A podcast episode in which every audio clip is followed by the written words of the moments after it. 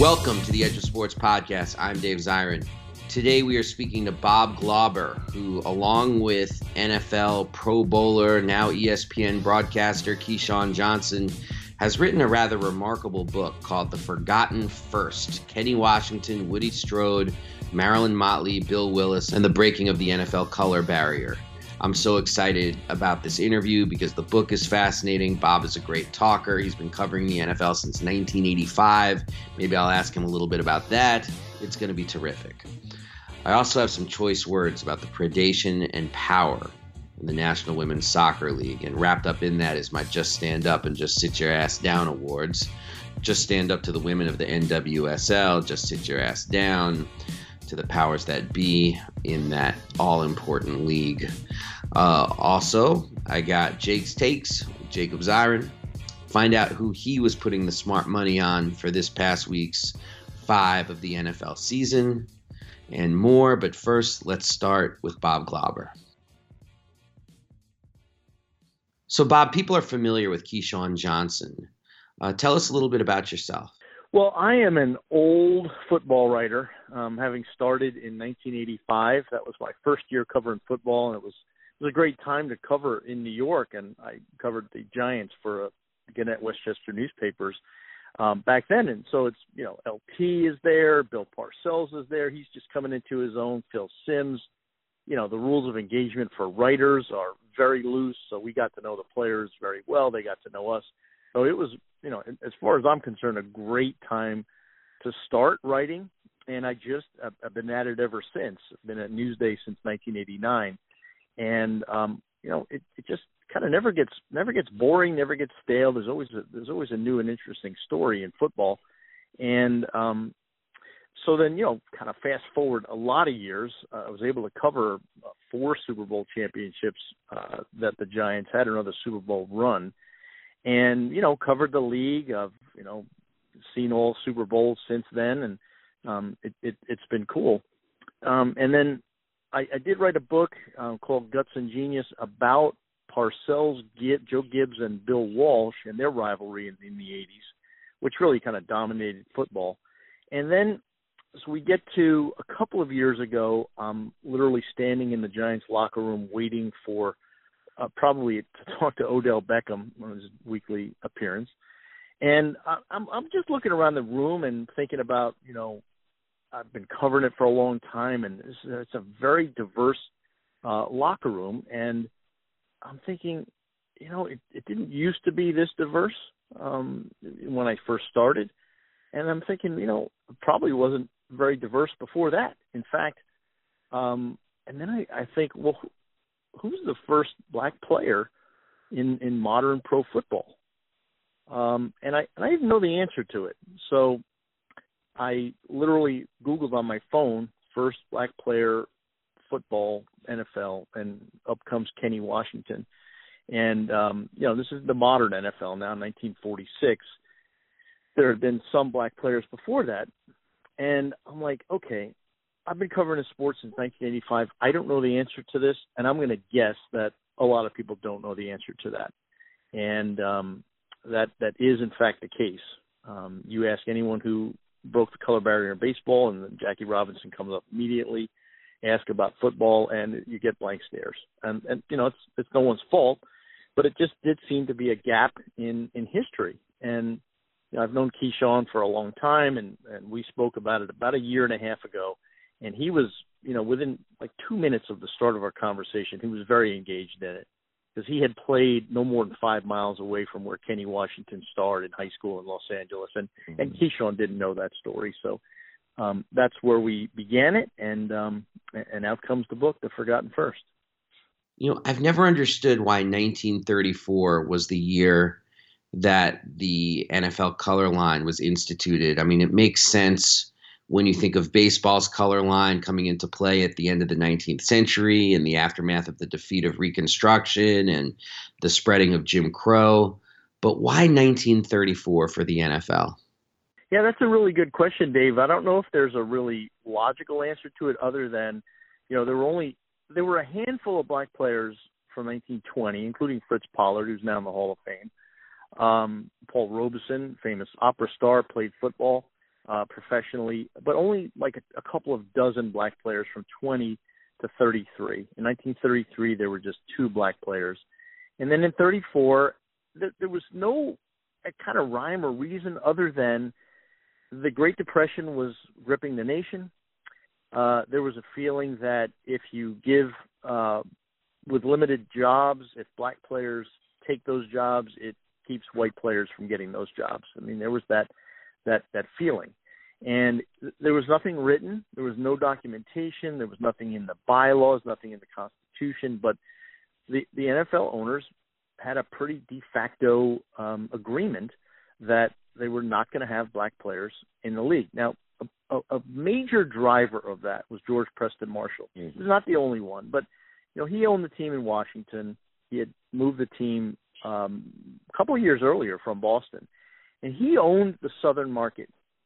Mm-hmm. And Marshall convinced his owner, his fellow owners, that he, he needed to kind of dominate that market. And he so he had from Washington that was the southernmost franchise in the National Football League. It seems crazy now because you know the the, the league is it's spread all over the country, but he owned the southern market. And there's no way that he was going to have a black player on his roster. First of all, he was an avowed segregationist, he, you know, and he was open about it. Um, second of all, he felt that he needed to cater to his clientele, which was almost exclusively white uh, and he would not have black players on his team. And he was pretty convincing to his fellow owners, who went along with it. They did not fight it. Um, and, and then there just were no black players um, after 33. Um, and it was, you know, it was it was not questioned. I think Art Rooney, in talking to Art Rooney's uh, grandchildren, particularly Jim Rooney, um, Art Rooney felt badly. He probably felt the worst about it uh, because he he was conflicted. He he was a promoter of boxing. Uh, he was he owned a Negro League team, so he was in favor of giving black athletes opportunities. But but he was a new owner, and he just he kind of went along with it. And mm. he later described that as the biggest mistake of his life. Mm. Um, and that's just you know it's a stain on the Rooney family in a, in a lot of ways. And Jim Jim um, and Art uh, Rooney the second, you know, they kind of they own that and, and they understand it, and they they have to accept it. But it was it was a regret of their grandfather um, back mm. then, so it wasn't fought. Do you think there's any connection between the Rooney family's role in the color barrier and the current Rooney's proactive stance on fighting for more diversity with the Rooney Rule in the NFL's coaching ranks? No question that that has had an impact on that family. And you know, Dan Rooney um, took the ball and ran with that one. And there is absolutely connection, a, a 100% connection between the regret of the family, um, including Art Rooney Sr., the chief. Um, there's no doubt that that had a lot to do with the team's um, proactive um, actions in in trying to promote diversity. I say trying to promote diversity around the NFL. And Dave, I'll, I'll tell you that one of the chapters that emerged from this, just in, in in kind of researching it and talking to people, is that and we called it the sins of the grandfathers. And there are four families that own teams now that whose whose grandfathers owned the teams then and participated in the ban on black players. And all four of those team owners, from the Giants to the Bears uh, to the Steelers to the Cardinals, all four, they're they're all on the diversity committee, um, and they are all among the most um, active advocates for integrating, further integrating the NFL in terms of coaching um, and giving diverse, um, uh, diverse, you know, creating more diversity in the league. And there's just no question. I don't think they understood it, um, but but they do have this kind of bond, this special bond. And Michael Bidwill of the Cardinals was talking about that. He says, you know, we we, we do have this bond. We get together at meetings, and you know, our, our families own the teams for a long time, and uh, and and they do kind of feel ownership about it. And I don't think it is an accident um, that out of that um, kind of dark time in NFL history comes these four owners who kind of get it and and understand that they have to do their part.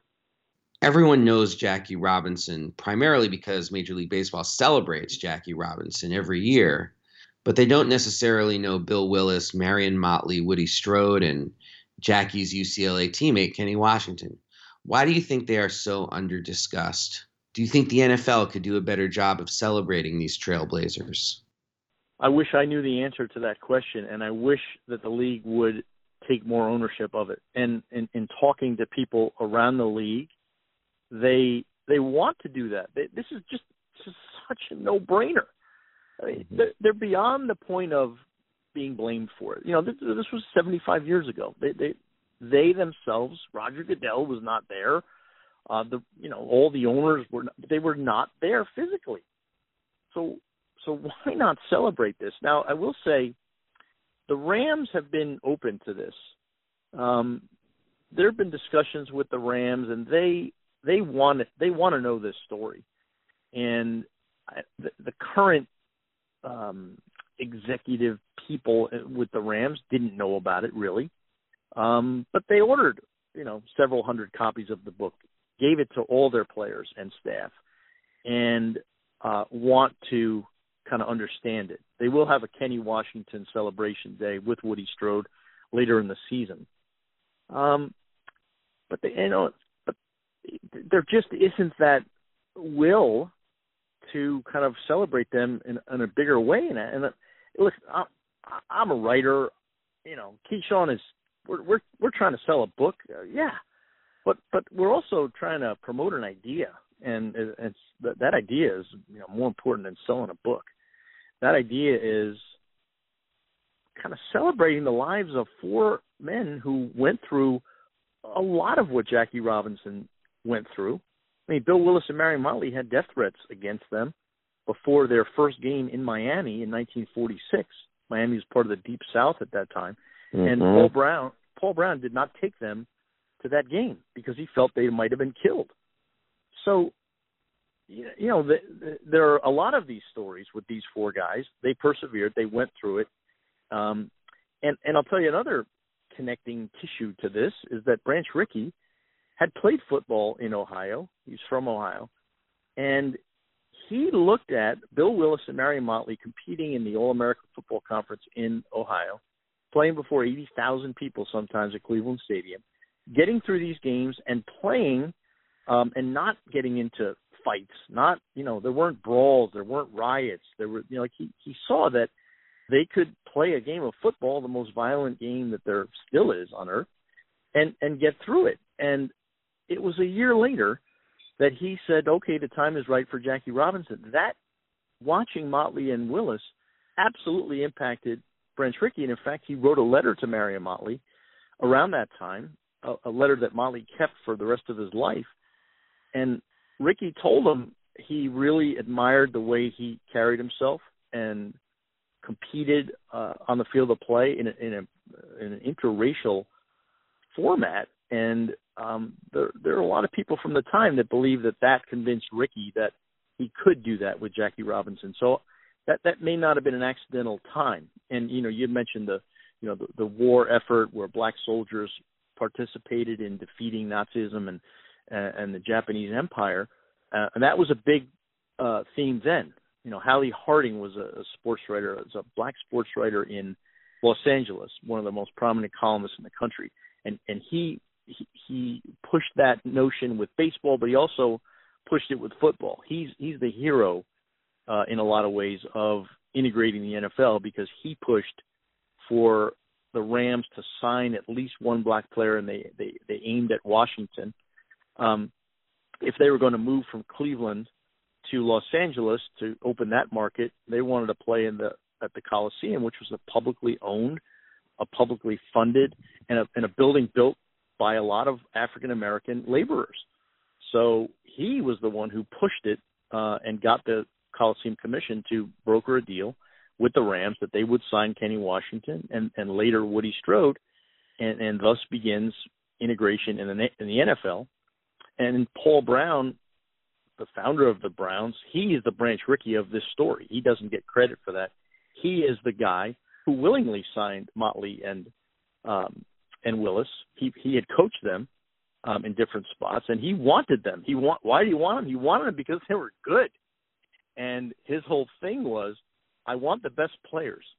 Um, if they're black, okay, I'll I'll still I, I still want to take them. That was, you know, kind of a crazy thought in those days. Not crazy, but was not widely accepted. It was it was a white league. It was a white sport, um, except at historically black colleges and universities and and other you know there were black teams in football, but predominantly in the in the big time football programs they were all white. And Paul Brown fought against that, um, and and that that's a source of pride in the Brown family. Mike Brown extremely proud of his dad for pushing that idea and for for kind of being a quiet hero in that story. I want to ask you for a thumbnail sketch of each person. Who was Bill Willis? Wow, Bill Willis, one of the fastest defensive linemen in football history. Um, Paul Brown thought he was offside uh, in his first tryout because he was getting to the quarterback so quickly. Got down on his hands and knees and just made sure he wasn't, and he wasn't. Um, he is the forerunner of the four-three middle linebacker because he was so versatile and so quick. He could he had tremendous range, and he was also a tremendous person. He went into recreation after his career was over, became the Ohio Recreation Commissioner for decades. Um, prince of a man, um, and has great children who are now older uh, who who tell his story very very proudly. What about Marion Motley? Yeah, Marion Motley, a, a mountain of a man, grew up in Canton, Ohio, starred at McKinley High School, uh, only lost three football games in his life, and they were all the Paul Brown at uh, Massillon, at uh, you know Washington High School in Massillon. Uh, they they later connected at the Great Lakes Naval Station during World War II. Motley played for Paul Brown then. That's when Brown got to know him personally. And he went on to one of the legendary careers as a running back and a blocking fullback. He was tremendous. He was Jim Brown before Jim Brown. Um, mm-hmm. And even Jim, even Jim Brown says, you know what, Motley's probably a better player because because he was willing to block. Now the legend, Woody Strode. Dave, Woody Strode had one of the most interesting lives lived in America. Period. Played football, ran track, was an Olympic caliber athlete. Could could not go to those 36 games. Um, and he was a great football player, tall, lanky, fast. Uh, played end, which is a receiver. Um, and then he went into he actually won a CFL championship after the Rams cut him because he contended that he was because he was married to a Hawaiian woman, it was considered an intermarriage. Uh, but he he won a CFL championship, unbeaten season, celebrated by riding a horse into a hotel lobby up in Canada, and then he went on to become a pro wrestler and then an actor. He acted for almost half a century, um, played in roles including Spartacus, um, and you know he wasn't a, a lead actor in a lot of ways, but he was a tremendous character actor uh, who worked until he died. And the lead character in Toy Story, Woody Pride, played by Tom Hanks, is named after Woody Strode. And Kenny Washington? You know, Kenny was probably the the best all around player of all these guys. He was the first African American All America at UCLA in 1939. He played halfback in the single wing offense, which meant he ran and he passed. He was he was the first quarterback, black quarterback in NFL history. He threw passes in his first game in 1946. Exceptional athlete, affable person, kind, warm. Everyone around him loved him. Um, but he, he could not play professionally, so he played semi-pro ball, got his knees torn up in the 1940s. Yet he was still good enough and popular enough that he was the guy that they put forth as having to join the Rams to, to break that color barrier. He broke the dam and and you know, he did it you know willingly. He understood the importance of it. Um, he only played for three years, so he didn't have a Hall of Fame career, but um, he is one of the great pioneers in, in the NFL and in pro sports. What do you hope NFL fans get out of this book? you know, Dave, part, part of the book is just, you know, I, I want them to know these four guys, um, like we know Jackie Robinson. um, and and they will. I mean, the the story is told pretty pretty carefully and and thoroughly. But there's also something that Keyshawn and I were very mindful of, and that is connecting this story to today. And there are a lot of threads of that story from the 40s that run through today, up to and including the removal of George Preston Marshall's monument outside RFK Stadium last year. Mm-hmm. Um, the, eh, Roger Goodell acknowledging the history, Roger Goodell talking about his father um, losing his political career because he came out against the Vietnam War and comparing that to the time when he finally, after a lot of clumsy handling of the anthem protests after Colin Kaepernick uh, took a knee, um, he finally said, you know, he took the side of his players when a lot of African American players demanded that he say Black Lives Matter, and he did it alone without consultation. Um, it was a it was a pretty remarkable admission, um, and and him talking about why it was so important, and he went against the wishes of President Trump and many fans who were were furious uh, that players would take a knee. Um, so so you know, going back and learning about these guys, yet carrying forward the struggles that they had, um, including Marion Motley wanting to get into coaching, never getting the chance. Lo and behold, there is this problem that is 50 years later still um, an issue. And um, Kenny Washington, you know, the struggles of the black quarterback he was the first African American quarterback to throw a pass in NFL history. Maybe because he was called a running back, um, he's not given credit for it. But hopefully, at the end at the end of this process, he'll he'll get credit for that. So you've been covering this league since 1985. I just have to ask you, how has the league changed since 1985? What's the number one aspect that you think about when you think about change over the last 35 plus years? Wow. Well, it's become a behemoth.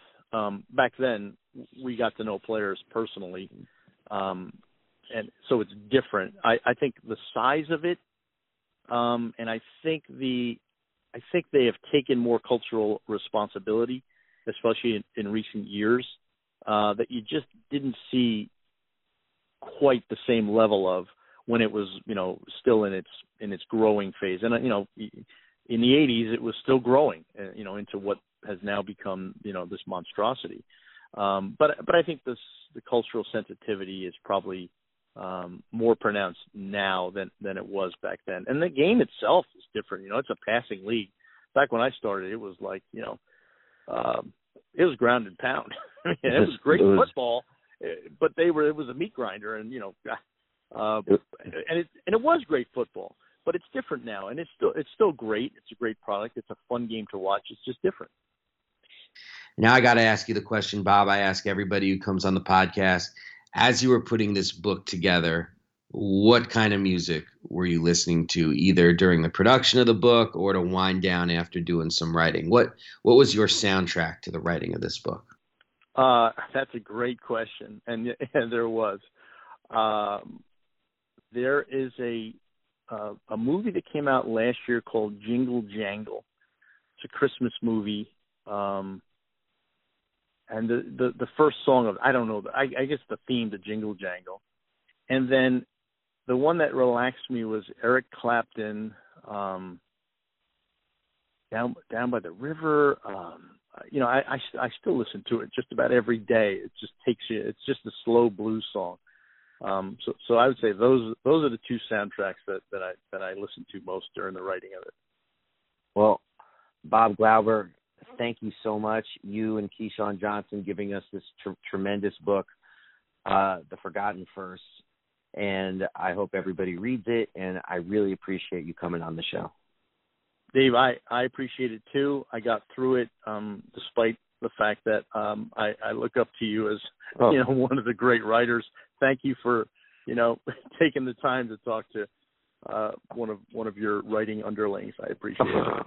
oh, my gosh! No way, sir. Listen, that, man, come on. You're come on. Class, no way. but I appreciate it. Yeah. Uh, well, for everybody out there listening, uh, we'll be back right after this after a quick word from the sponsor of this podcast. We'll be back right after this, but first, a quick word from the sponsor of this podcast, The Nation magazine. Okay, look, the need for independent journalism has never been more important, and The Nation brings it each and every week like they've been doing since 1865. I'm serious. This is what you gotta read. It's The Nation magazine. Go to thenation.com slash subscribe. And please never forget that when you support The Nation magazine, you are also supporting the continued existence of this podcast. So please subscribe. Go to www.thenation.com slash subscribe. And now back to the Edge of Sports podcast. And now I've got some choice words. Okay, look, last Wednesday, the National Women's Soccer League got back to playing ball, but it wasn't business as usual. During the sixth minute of game time, the players on New Jersey, New York, Gotham, and the Washington Spirit just stopped playing. They walked to the center of the pitch and linked arms for a full minute before the match resumed. Instead of confusion or boos, fans rose to their feet and cheered. This act of political protest has occurred or will occur in every NWSL game after a sexual harassment scandal rocked the league in late September. The protests and the raucous support from the stands were acts of catharsis after the most difficult week in the history of the league, a time when revelations about sexual harassment and coercion by one coach spawned a spate of resignations and the cancellation of a weekend slate of games. The protests were also a blaring signal to the powers that be that the players, even though they were back on the field, were keeping up their struggle against abuses that have been discussed behind closed doors with little or no resulting action. Now, following a September 30th investigative report from The Athletic, in which players accused since fired North Carolina Courage coach Paul Riley, who has also coached two other teams, including the Portland Thorns, of preying on players the rest of the league is making clear that they will not stop until the sport can truly be a safe space. In this case, two Thorns players, Mana Shim and Sinead Farrelly, went on the record with allegations that they were harassed by Riley in his hotel room and that Farrelly was coerced into sex with him. Riley denies all accusations, but the fallout has been overwhelming. As mentioned, Riley has been canned. The league's commissioner, Lisa Baird, has also stepped down. In a statement last Friday, she said, This week and much of this season has been incredibly traumatic for our players and staff. I take full responsibility for the role I have played. I am so sorry for the pain so many are feeling. Damning email screenshots show that Baird had been contacted by Farrelly about the abuse and did not act. National team star Alex Morgan posted screenshots of emails between Baird and Farrelly that demonstrated this failure. Morgan also tweeted The league was informed of these allegations multiple times and refused multiple times to investigate the allegations. The league must accept responsibility for a process that failed to protect its own players from this abuse. The repercussions go way beyond one coach. Games were stopped last weekend on advice from the NWSL Players Association, as fan protests were planned for outside and inside stadiums, and player strike seemed likely. The stories of Farrelly and Shim resonated in a way that demonstrates that Riley's behavior is a case of more than just one bad apple. Other resignations and investigations have tumbled forward. The reasons for these resignations have been opaque, Steve Baldwin, CEO and managing partner of the NWSL's Washington Spirit, left after allegations quickly emerged that he oversaw, quote, a toxic workplace, end quote. Portland general manager and president of soccer Gavin Wilkinson was also placed on administrative leave pending the results of the outside independent investigation, which is ongoing. More resignations and investigations are expected. The union tweeted the following statement along with the hashtag no more silence. We have taken the weekend's pause to evaluate. We acknowledge that we will not process the pain of the last several days in one weekend or one week. In the midst of statements that leagues and clubs are quick to release, we have been listening to ourselves and to one another. What makes this particularly agonizing is that there had been other investigations over the years of Riley for this very behavior, yet that was kept hidden when he was hired. North Carolina Courage owner and chairman Steve Malik said he was, quote, given assurances that Riley was, quote, in good standing. He gave no details about who vouched for Riley or why he took this person at their word. As Morgan said, this has been a case of, quote, systemic failure from the league. We've now started to put these things in place by demand of players, not by the league being proactive, she said. Something we ask for the league is for them to start being proactive, not reactive. We're asking for transparency. Morgan is right to refer to this as a systemic failure. It is a systemic failure that would have remained hidden if not for the courage of Farrelly and Shim, as well as the solidarity expressed by every player saying enough is enough. This is a story of predation, but it is also a story of the power of players when they rally around one another.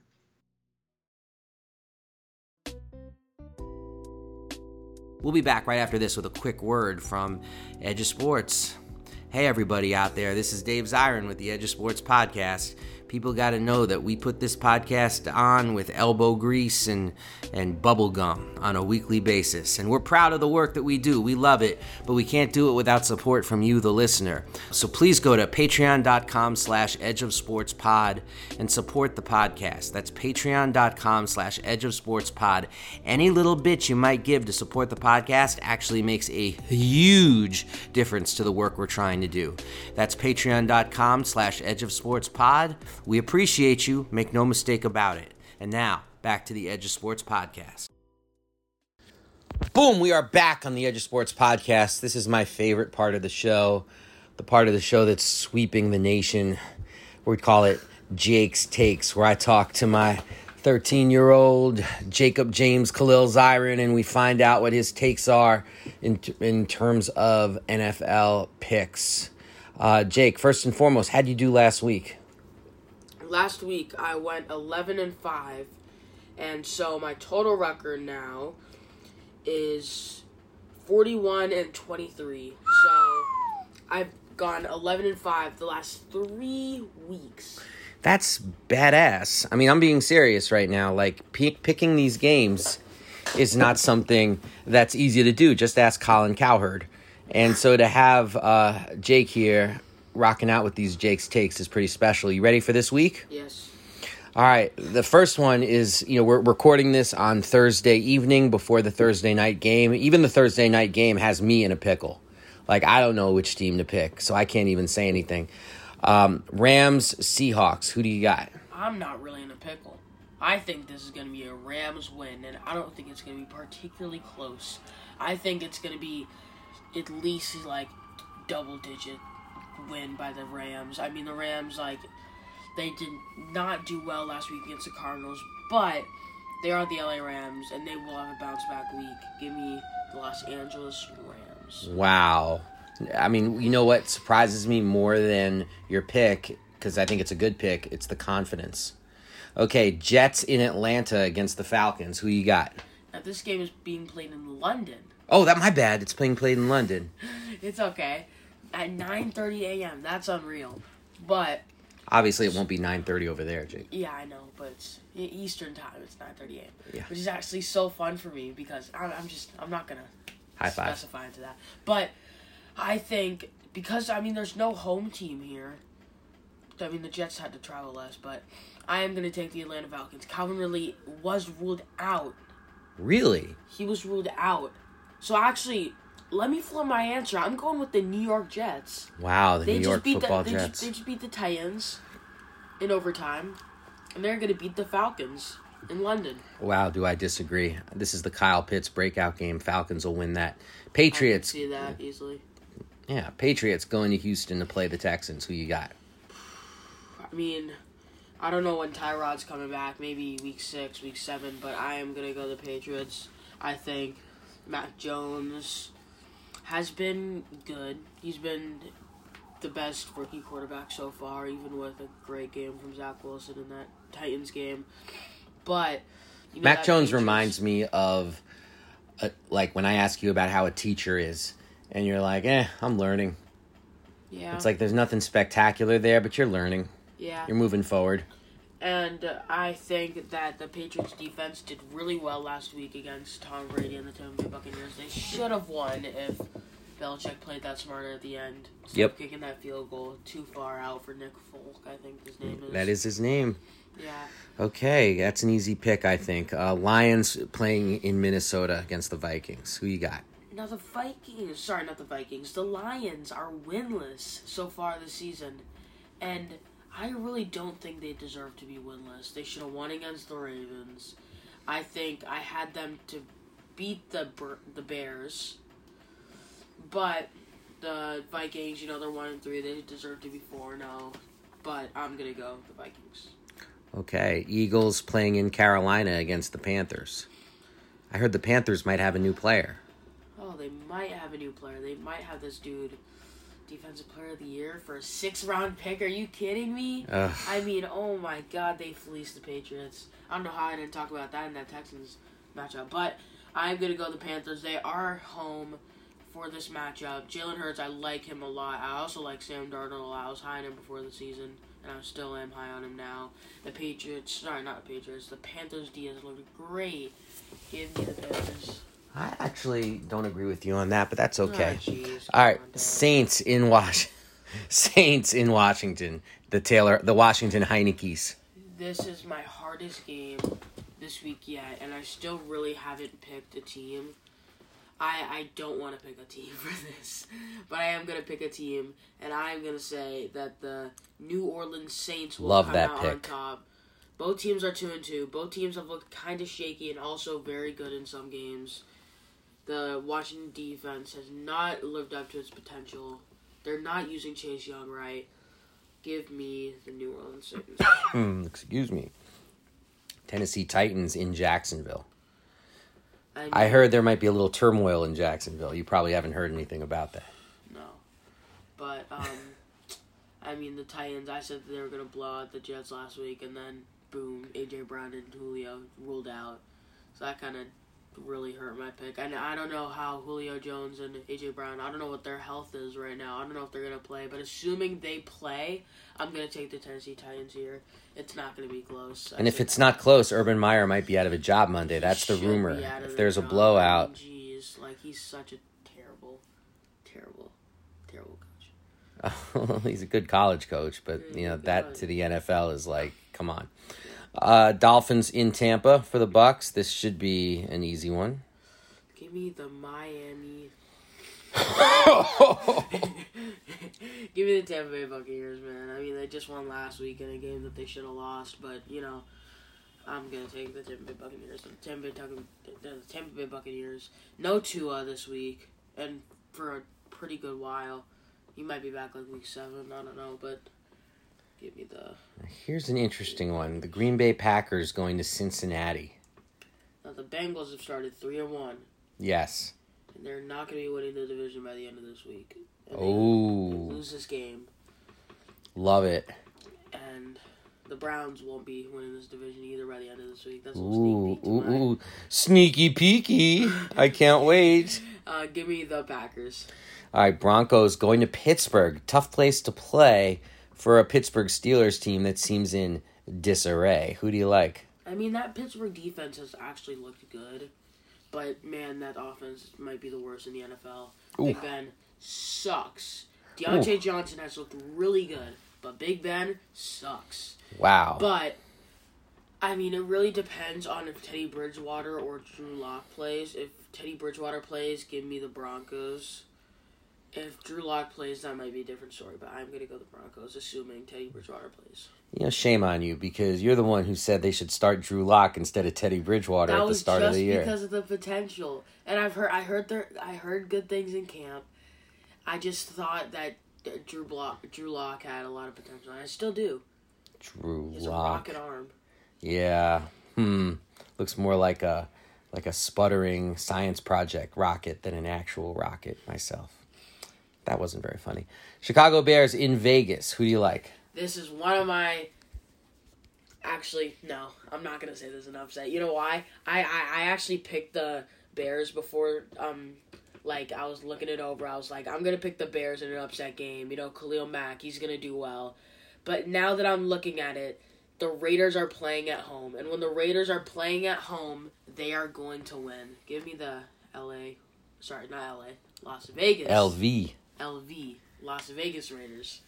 Browns in Los Angeles to play the Chargers. Give me the Los Angeles Chargers. I love Justin Herbert, man. I love him. And Baker, you know, he has a partially torn labrum. He does. Yeah, he does, and he's still gonna play. Mm. I mean, it's his left arm, which isn't his throwing arm, and he said that was an excuse for that that trash Odell throw. That should have been like a fifty-yard touchdown. But I'm gonna go the LA Chargers in a big upset. Giants playing in Dallas. Um, Daniel Jones has looked good. Like not like great, but he's looked pretty good. Like he's not like a bottom five quarterback anymore. All right, are you saying you're tending towards the upset? No. Oh. You're the Cowboys. I Okay. Mean, I like Dak. I like Z. Z just had his best game in two years. Uh, Um, the defense has looked actually not as bad. Micah Parsons is a D-Roy candidate. Give me the Cowboys. And uh, how? Sorry, how can I not mention Trevon Diggs? I mean, five picks in four games. Amazing. now I have some really tough ones, like three tough ones in a row for you. All right. 49ers Cardinals. Cardinals. I mean, I don't need to say much. I mean, I love Trey Lance. I like him. I think he. I mean, he's. Gonna I don't start. love him yet. I do. I Okay. Do because I like the talent. The talent is there, and the arm is definitely there. I like him.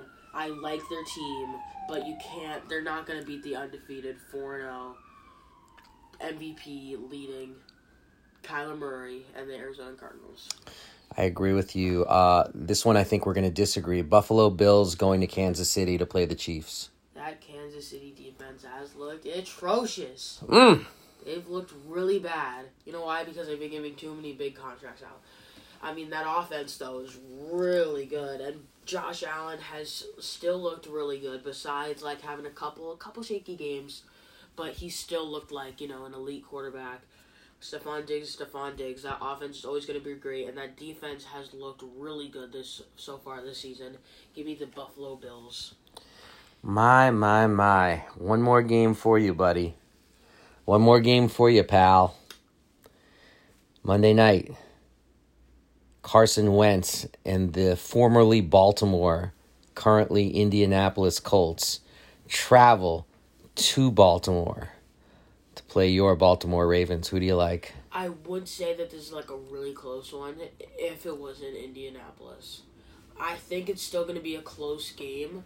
I do too. I think it'll be a close game. But I am going to go the Baltimore Ravens. Colts have a great D, I Colts think. have a really good D. I mean, they they they've kind of underperformed so far this season.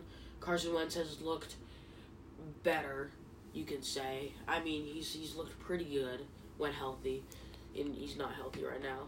Is But- is there future Hall of Fame offensive lineman Quenton Nelson playing this week? Do you no, know? he's not. He's on IR. I never, is- I, I'm never happy about anybody having injuries, so I'm I not mean, going to cheer that. It's, it's brutal. Even as a Ravens fan, I shall not cheer that. It's brutal. I actually feel. I mean, he's the best offensive lineman in football. Maybe in the last 20 years, honestly, since the Jeez, days of. Anthony Munoz. Okay, okay, that's a stretch. He's Why? three years. Yeah, three All Pro. I don't care. Best I've seen since Munoz. Ah, You don't even know who Anthony Munoz is. Jeez, offensive tackle for the Bengals. Ouch. But I mean, Jonathan Ogden. Come on now. We're just. I mean, these teams alone, Jonathan Ogden. Come Yeah, on. my bad. But give me the Baltimore Ravens. All right. Well, there's one last thing we got to do, Jake, for Jake's takes. You haven't gotten wrong yet. You haven't gotten wrong yet. For people who don't know the rules, let me explain. This is a quick segment we call Bet the House, where Jacob says one game that he is absolutely 5 million percent confident he is going to be correct. And just for the record, he has not gotten wrong a Bet the House game yet. And one of the rules of Bet the House is that you can't pick the same team to lose a second time. Din-din-din. I'm gonna be risky. Go and it. you know what? I'm gonna pick the game that is tonight in What? 30 minutes. Rams are beating the Seahawks, and that is my bet the house pick. Oh my goodness. Thank you. Son, they're swinging and clanging. all right. Well, that's all the time we have this week for Jake's Takes. Uh, first, Jake Zirin, say goodbye. Thank you for having me once again.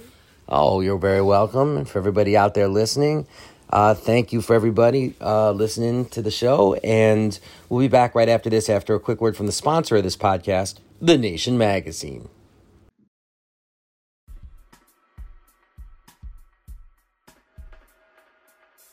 Well, that's all the time we have for this week's podcast. Thank you so much to my guest, Bob Glauber. Thank you so much to the producer of this podcast, David Tigaboo. If you like the pod, and I feel like I'm hearing more from you than I ever have before, it's kind of awesome. Uh, please, please do more than email me at edgeofsports at gmail.com or hit me up at edgeofsports on the old Twitter machine. Do more than that. Please give us a nice five star rating. Please write up a little review. Please pass the word along. We are a word of mouth podcast we do not have ESPN uh, blowing us up. We got to blow ourselves up. And we might blow up, but we won't go pop, as De La Soul said. So, for everybody out there listening, please mask up, stay frosty. We are out of here. Peace.